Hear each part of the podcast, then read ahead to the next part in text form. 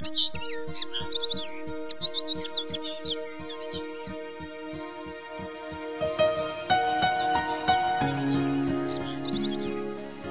家好，我是江海，今天为大家朗读《园丁集》泰戈尔。他天天来了，又走了。去吧，把我头上的花朵送去给他吧，我的朋友。假如他问赠花的人是谁，我请你不要把我的名字告诉他。因为他来了，又要走的。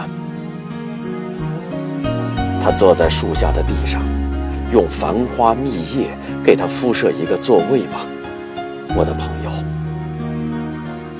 他的眼神是忧郁的，他把忧郁带到我的心中。他没有说出他的心事，他只是来了，又走了。